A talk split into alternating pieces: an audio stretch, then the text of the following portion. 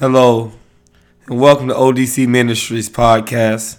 Today I am privileged to introduce to our audience Pastor Byron Jackson, the senior pastor of the Greater Thankful Baptist Church of Anniston, Alabama. Pastor Jackson is the youngest pastor in the history of Greater Thankful. He is a graduate of Jacksonville State University with a bachelor's degree in criminal justice. He's also a graduate of Beeson Divinity School at Samford University in Birmingham, Alabama, where he received a Master's of Divinity degree. Please sit back and listen to Pastor Jackson give a wonderful sermon on stewarding the Lord's time.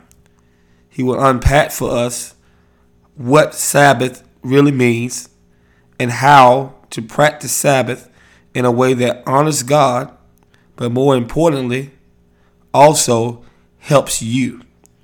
As we get ready to go into a new year, I believe that you should take some time and consider how can I practice Sabbath consistently over the next year because God commanded us to rest. So listen to Pastor Jackson and enjoy this wonderful example of expository preaching. Let us bow. Father, focus our minds on you. Help us to hear your word clearly. Help me to preach clearly, Father, because you've spoken clearly. It's now, Father, that as I stand to speak your word before a body of people who need to hear a word, that we ask you to speak. As I open my mouth, let them hear your voice. Bless us to have open minds and open hearts to receive and apply that which will be shared today. We ask these things in your Son Jesus' name, and all said, Amen. There is a word from the Lord in Deuteronomy chapter number 5.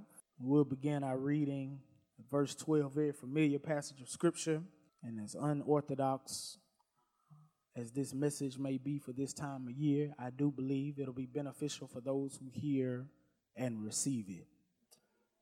Deuteronomy chapter 5, beginning at verse number 12.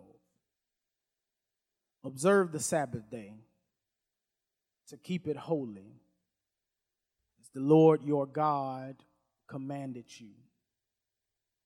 Six days you shall labor and do all your work but the seventh day is a Sabbath to the Lord your God. On it, you shall not do any work, you or your son or your daughter or your male servant or your female servant or your ox or your donkey or any of your livestock or the sojourner who is within your gates, that your male servant and your female servant may rest as well with you, rest as well as you you shall remember that you were a slave in the land of Egypt. And the Lord your God brought you out from there with a mighty hand and an outstretched arm. Therefore, the Lord your God commanded you to keep the Sabbath day. Thus, in the reading of the scripture, you may be seated. Ushers, you may be seated. If you will indulge me for a few moments this morning, I'd like to speak from the thought stewarding the Lord's time. Stewarding the Lord's time. Stewarding the Lord's time. How should the New Testament believer view the Old Testament law? This, my brothers and sisters, is actually one of those theological questions that has many answers. So today I ask you, how do you view the Old Testament law? Most people today stand on one side of this dividing fence. Either the law is to be completely forgotten Because Paul himself said that we no longer live under the law, but now under grace. Romans 6:14. Or others believe that the law should be followed strictly to the letter. Well, I mean, because it's included in the Bible. I do contend, however, that the law of the Old Testament is still both important and beneficial for the New Testament believer. Not necessarily to be followed by the letter, but to be beneficial to my life of faith. Hear me out here. I, I, I don't need the Mosaic or the Old Testament laws to be saved. For our eternal salvation, our forgiveness, and our right standing with God are wholly rooted in Jesus' completed work on the cross. You missed your shout. But you're probably not shouting yet because you don't yet know that there are some 613 laws in the Old Testament Torah. If I had to commit myself to living by and obeying over 600 laws in order for God to love me, I know I'd be in trouble. I'd certainly be in trouble if my salvation depended on me not breaking any one of those 613 laws because the Bible says that if you broke one of them, you're broken all of them. That's why I thank God for Jesus because he freed me from the burden of the law and allowed me to live pleasing to him under the grace of God. I thought I had a few Christians in the room that could shout with me about the fact that we serve a God who loved us so much that he wrapped his own nature in human flesh. Ain't that why you celebrate Christmas? You're excited about the fact that you serve a God who wrapped himself in flesh in order to free you from the burden of the law. Though I do not need the law to be saved, it does not make the law useless. Those laws still contain principles for living well and for living the kind of life that pleases God. Just stick with me for just a little while longer. In Deuteronomy chapter 5, we witness a church meeting of the Israelite church where Reverend Moses serves as pastor he simply calls them together to give them what the Lord has given him. From our standpoint, we know this message as the Ten Commandments. God has just made a covenant with Israel, and he had recently delivered them from the bondage of their oppressors in Egypt. Now that he has established a relationship, God then gives the rules. We're going to try that one more time now that God has established their relationship of building a covenant with them, God then gives the rules. Can we stick a pin right there for a minute, Deacon Stephanie? Many of us could avoid hurt, frustration, and wasted time if we took a note from God right here. He doesn't give us rules until He's established a relationship. You, you didn't catch it, so let me come down your street. You wouldn't be so frustrated if you had established a, a relationship before you tried to put rules on that relationship. Are you gonna walk with me? You wouldn't be mad at your ex boo if you had established the relationship and what that relationship was before you wanted to go public with that relationship. God establishes the relationship and then gives rules for that relationship. Moses speaks as the Lord's mouthpiece, providing for this group of people the rules for the roller coaster ride. They knew where they had been. They would soon find out their destination, but they were intentionally kept out of the loop about the route. Okay, let's try that one more time. Moses speaks as the Lord's mouthpiece, providing for this group of people the rules for the roller coaster ride. You know, when you go to Six Flags, there's typically at the beginning of the entrance for the line a measuring stick. Because in order for you to get on this ride, you've got to adhere to certain rules. First, for most of the rides, you've got to be at least 48 inches tall. And then you must consent mentally to the fact that you're going to keep your hands inside the ride while you're on the ride. Before you get on the ride, you need to understand the rules for the ride. So when Moses speaks as the Lord mouthpiece, he, he provides for this group of people the rules for the roller coaster ride. Listen to this though. They knew where they had been. They would soon find out their destination, but God intentionally kept them out of the loop about the route. But He still gives them rules for the ride. You know what He tells them, don't you? He tells them 10 things. Number one, He tells them, I'm your only God. Can I give you the 10 commandments in the way I understand it? Number one, he tells them, I'm your only God. Number two, he tells them, don't, don't, you make no fake gods to worship. I'm jealous. So worship me for who I am. Number three, he says, if it's not in reverence, keep my name out your mouth. Number four, he tells them, baby, sit down and chill one day a week. Number five, he says, don't, res- don't disrespect your mama and your daddy. Just listen. Your life will be better and longer if you just learn how to respect them. Number six, don't kill. Number seven, stick to your own spouse. And if you don't have one, leave everybody else's alone. Number eight, keep your hands off of things that don't belong to you. Number nine, stop lying on people. And number 10, stop wanting other people's stuff. But for the sake of our leaving here better than we came today, with being more informed and having a more expanded consciousness, I want to hone in on number four. Chill out one day a week. God says something very powerful through Moses here that, that I believe is imperative for one to have a long and more fruitful life, but also carries heavy consequences if ignored. Rest.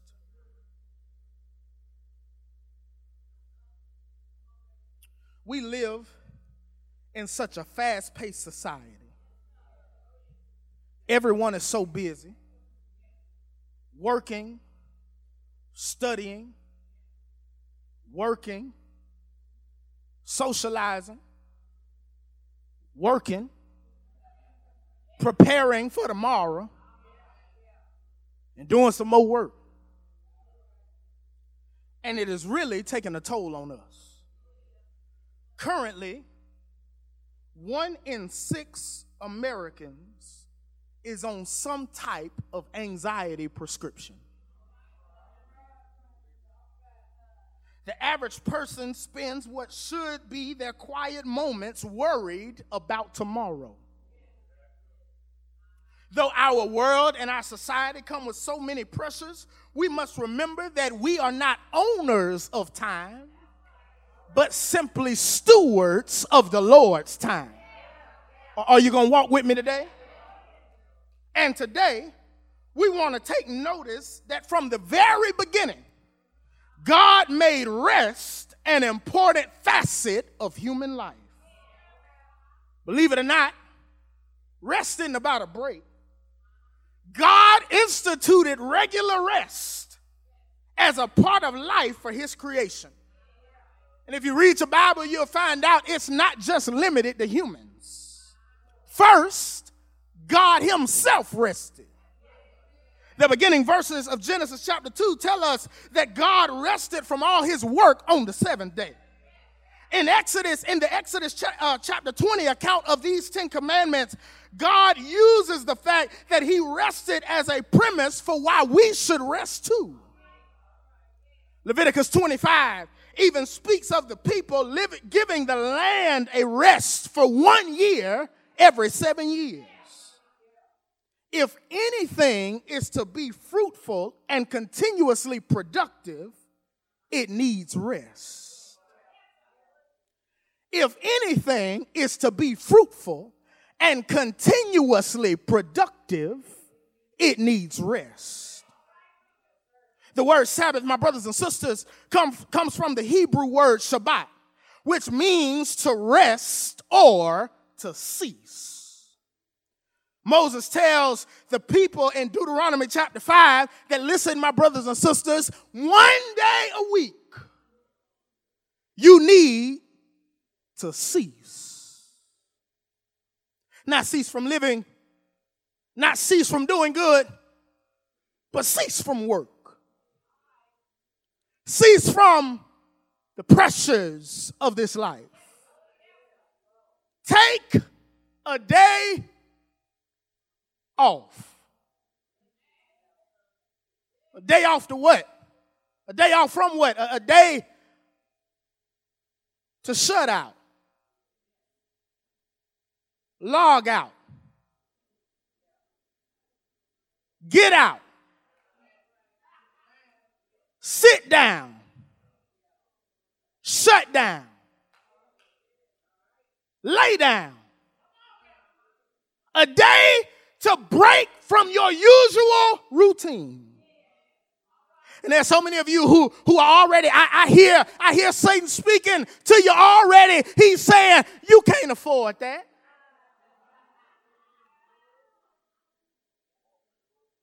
That's why one in six of us work ourselves to death while pumping anxiety medication down our throat. Because we live under the constant pressure that if we stop, all the threads of our lives will begin to unravel. If we don't work the overtime, we're going to fall apart. Our bills won't get paid. Our things will be lost. Our cars will be repossessed. Our homes uh, will cause us to be evicted from them if we don't rest. But Jesus said in Mark chapter 2, verse number 7, that the Sabbath is made for man, not the man for the Sabbath. And I know you don't understand that yet, but let me help you for just a minute. The concept of the Sabbath is much like the concept of tithing.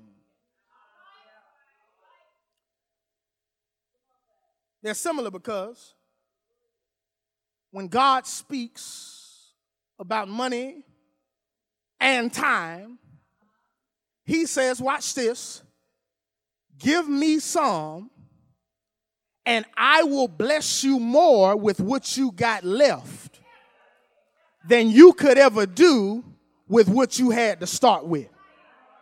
Okay, you don't get it yet. So let's talk about these three markers and realities of rest. Number one, rest allows for one to remember what matters. 12 years ago, I got my license and I was on the move. Every morning, I crank up that car and hit the streets. I was always on the go, and one day, as I was preparing to leave, my mama said that I wasn't about to go anywhere. Frustrated, thinking, but they, I didn't understand what the problem was. I had gas, my grades were good, and she knew where I was going, but for some reason, I couldn't go. She said, Boy, you need to get that car a break. Better yet, you need to give your brain a break. Sit down for a while today. I was upset and angry. Probably went in my room and said some Sunday school words. But here's the reality. She taught me that every now and then I need to sit down by myself and just think. The, the, the, reality, the reality of, of the Sabbath is not is that the Sabbath is not for God. God never said that you gotta observe the Sabbath for him. In reality, the Sabbath is for you. You need to regularly break away from your routine so you can remember what's important. The reality is that, that most of us who find ourselves getting off track in this life don't all of a sudden have some terrible motives. No, we've got good motives, they just get out of control. You started out wanting to provide for your family.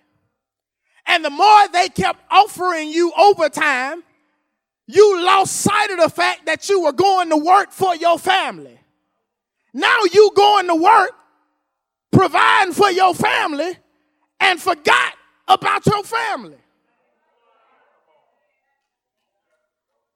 And every now and then you need to sit down so you can remember that the whole reason I get up at five o'clock, the whole reason I clock in on time is so I can provide for those that I love.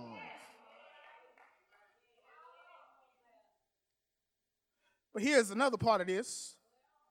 The Exodus 20 version of this text points to the creation. He says, Observe the Sabbath, keep it holy. You, your ox, your donkey, your servants, all of y'all need to take a break. But the rationale for it in Exodus 20 is creation. God points to the fact in that instance that God created the world in six days, and on the seventh day, He rested. And since God rested, you need to rest. But that's not the case here. In Deuteronomy chapter 5, the rationale is not that God created everything, but is that God had recently delivered them from where they were. You don't understand when to shout. The Lord says through Moses to the people that listen, you need to observe the Sabbath so you remember who got you where you are. You ain't got to say amen because I know your theology is God put you on this earth and you did everything else. But might I back you up a few steps and remind you that everything you got, the Lord gave you, everything you have, the Lord supplied it, everything you are, God made you. And, and without the Lord, without the Lord, we would be nothing. Without the Lord, we would have nothing. And without the Lord, we would not be. In other words, if it had not been for the Lord who was on my side, I ain't even got to ask you where I would be because I'd be dead sleeping in my grave. That's why I thank the Lord. Every now and then, you need to sit down and be reminded of what's important. But secondly, not only does rest allow for one to remember what matters, but secondly, rest enables one to receive divine direction for their future. Now we're going to have to hop away from Deuteronomy 5, but I'm going to stay in the Bible if you'll just walk with me. Second Samuel chapter number 7, we see our good friend by the name of David. David gets settled in the palace. He has just been made king. Now keep in mind, he was made king and then later got to the palace. But once he gets settled into the palace, then he remembers the presence of God needed to be moved. But what you miss about Second Samuel chapter 7 is the Bible says that when he got into the palace, the Lord gave him rest from all of his enemies. Follow the timeline. David leaves the field, gets into the palace. The Lord gives him rest, and then he remembers what he's supposed to be doing. Let's try it one more time. He goes from constant labor into a place of elevation. He gets rest once he gets there, and then he gets direction for his future. Don't you understand that this is the text that leads you to the text where David danced? Because when David gets into the palace, David remembers that the presence of God, the Ark of the Covenant, needed to be moved into the holy city. So David, at this point, receives direction from God that the Ark of the Covenant needs to go wherever I go. When David gets rest, he gets the direction that leads him to a place of praise and worship. Might I suggest to you that the reason you sit here like a bump on a log on Sunday morning is because you hadn't rested. You hadn't had time to shut out the pressures of the world. You hadn't had time to shut out the stresses from your job. But if you'll sit down every now and then, you'll remember what God has for you to do, but you'll also remember what the Lord has done. The same God that brought me through last year is the same God that brought me through this year. And that's the same God that I'm in here to worship. And so, and so, oh, but it don't stop with David. Saul in Acts chapter number nine, who would morph into Paul, came to understand what he was to do for the rest of his life when he was forced to rest in a house after the Lord took his sight and his appetite. C- c- come here. Come here, baby. I, I don't want to leave you out this morning. Listen, that there are some of us who would find out what our true calling is. You mad because it seemed like everybody else got something going on and you ain't got your thing yet. Everybody else is getting elevated and it seems like God is skipping over you. Everybody else is getting blessed and it seems like you're left behind. If you will learn to sit down in the house every now and then and just rest, you might find out your calling for the rest of your life. But notice something about Saul or Paul. He was forced to rest. I don't know if you've ever been in this position before. When I was working on my master's, uh, trying to become a pastor, still trying, uh, and, and, and, and, and, and still trying to see about my mama and uh, still trying to be this, this young pastor uh, I, I, worked seven days a week for quite a few years. And the craziest thing happened, Deacon McMahon. One day, I laid down on the couch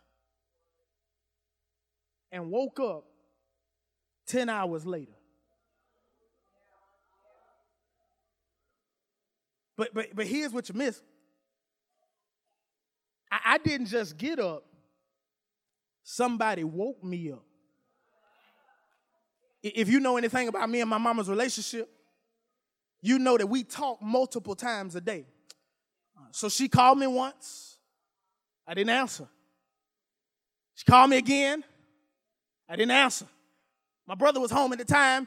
She said, Justin, go up there. You got a key, right? Go, go check on your brother. He came tiptoeing in my house and thought I was dead on my couch. He tapped me, and when I jumped, he jumped. But the whole reason that I'm telling you this is because if you don't rest, you're building up Sabbaths that the Lord will eventually make you pay yourself back later.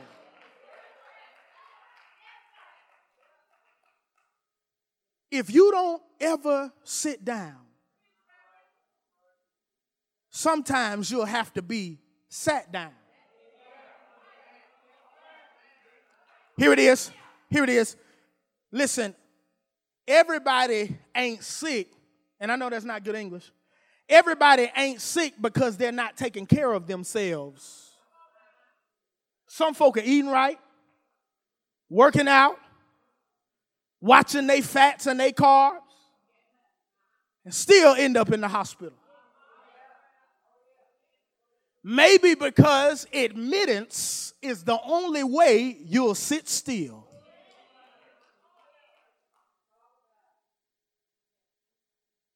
Rest allows for one to remember what matters. Secondly, rest enables one to receive divine direction for their future. And thirdly, and I'm done, rest, hear this good now, rest provides an exchange of the personal concern for provision for the patient carving of the potter. Let's try that one more time. Rest provides an exchange of the personal concern for provision for the patient carving of the potter. Here it is.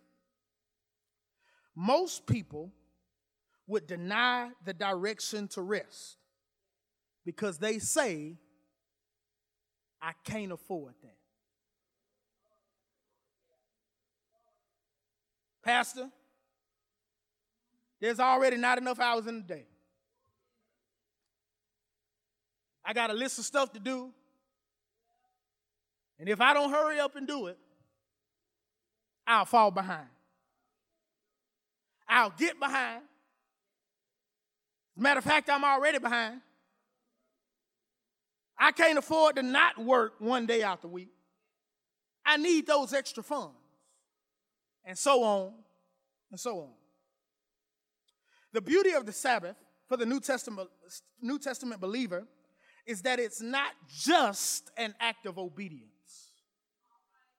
I, I want you to hear this because most of you have waved your hand at some point in this worship service in order to signify that you agree and love Jesus.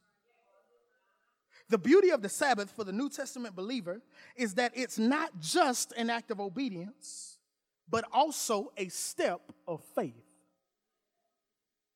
The principle of the Sabbath, as I said earlier, but I want to break it down a little more, is the same of that of the tithe. For those of us who are tithers, we know that our salvation is not dependent upon our tithing. Now, now see, you, you got to be careful when you get to running the folk church and they say Jesus ain't going to love you if you don't tithe.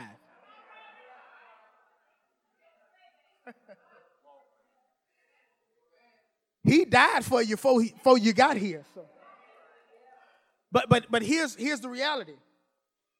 Though we know and we understand that we tithe not for our salvation, but we tithe because God simply said that we ought to give 10%. Watch this now. Not for God, but for me. Now, this puts most people's idea of how to manage their money on his head. I don't do this for God. God said, do it for me. You give the 10%. God said, if you go read Malachi chapter 3, God said, not only will I stretch your 90, but I'll protect it too. Mm. You give 10.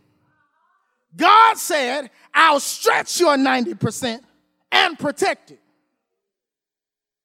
And I found that God can make my 90 seem like 200%. So watch this. God didn't say do it because he needs the money. He said do it and watch me take care of everything else. I figured half of y'all wouldn't clap right there. But the same is true with the Sabbath.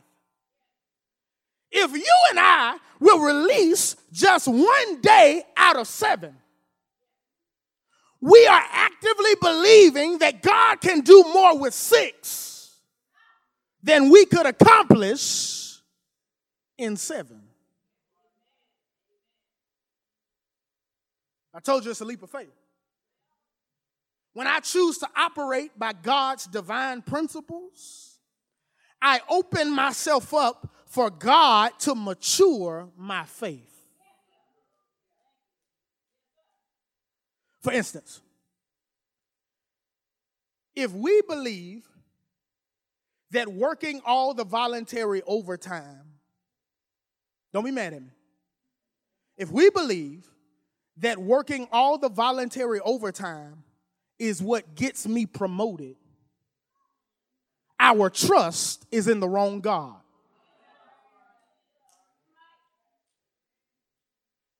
Are you going to walk with me?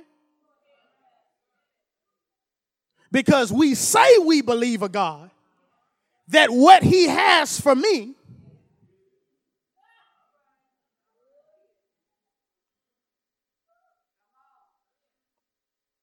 One interesting fact about the Sabbath is this.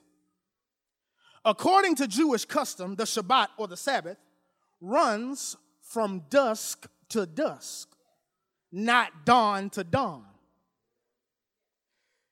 The typical practice is that, is that there is a frenzy of preparation for the next 24 hours on the afternoon leading into the Sabbath. So here's what I mean the, the parents go to work, the children go to school. When they get home, they're in a frenzy getting ready because they can't do anything tomorrow. But at the time that the Sabbath was initiated, it didn't start at midnight or in the morning. It started when the sun went down. The Sabbath does not begin with a day, it begins with a night. So, how does this look? The Sabbath begins with dinner and sleep. So, watch this. The physicality of the Jewish Sabbath observance lines up beautifully with its spirituality. What you do physically shows what you should be doing spiritually. Since it begins in the evening when the sun goes down, physically I eat and then go to sleep. And the Sabbath shows us how to grow in faith in God. So if I eat and go to sleep physically, throughout the rest of the week, when I'm faced with various and diverse temptations, I need to eat and go to sleep. The Sabbath shows us that the believer who truly trusts in God doesn't spend his day up worried about what's going to happen this evening or tomorrow, but the real believer who believes in a real God is willing to, to get something to eat and then take your behind to sleep. Go take all your work clothes off Put on your pajamas and your comfortable sleep clothes. Say your prayers. Tell the Lord all about it. Make sure you got good and full. Slide your way into the bed. Lay down and fluff your pillows. Lay down flat. Pull your covers all the way up over you. Snuggle up real good and go to sleep. Because if God is as good as He says He is, why should I be worried? Why should I be tripping? Why should I be stressed? Why should I be anxious? Why should I be down? His eye is on the sparrow.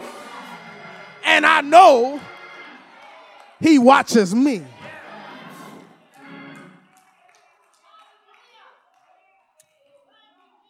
Jesus said, Come to me, all ye that labor and are heavy laden. And I will give you, yeah, yeah, yeah. For I am meek and lowly in heart, and you shall find rest unto your soul. During this time in your life, baby, just rest.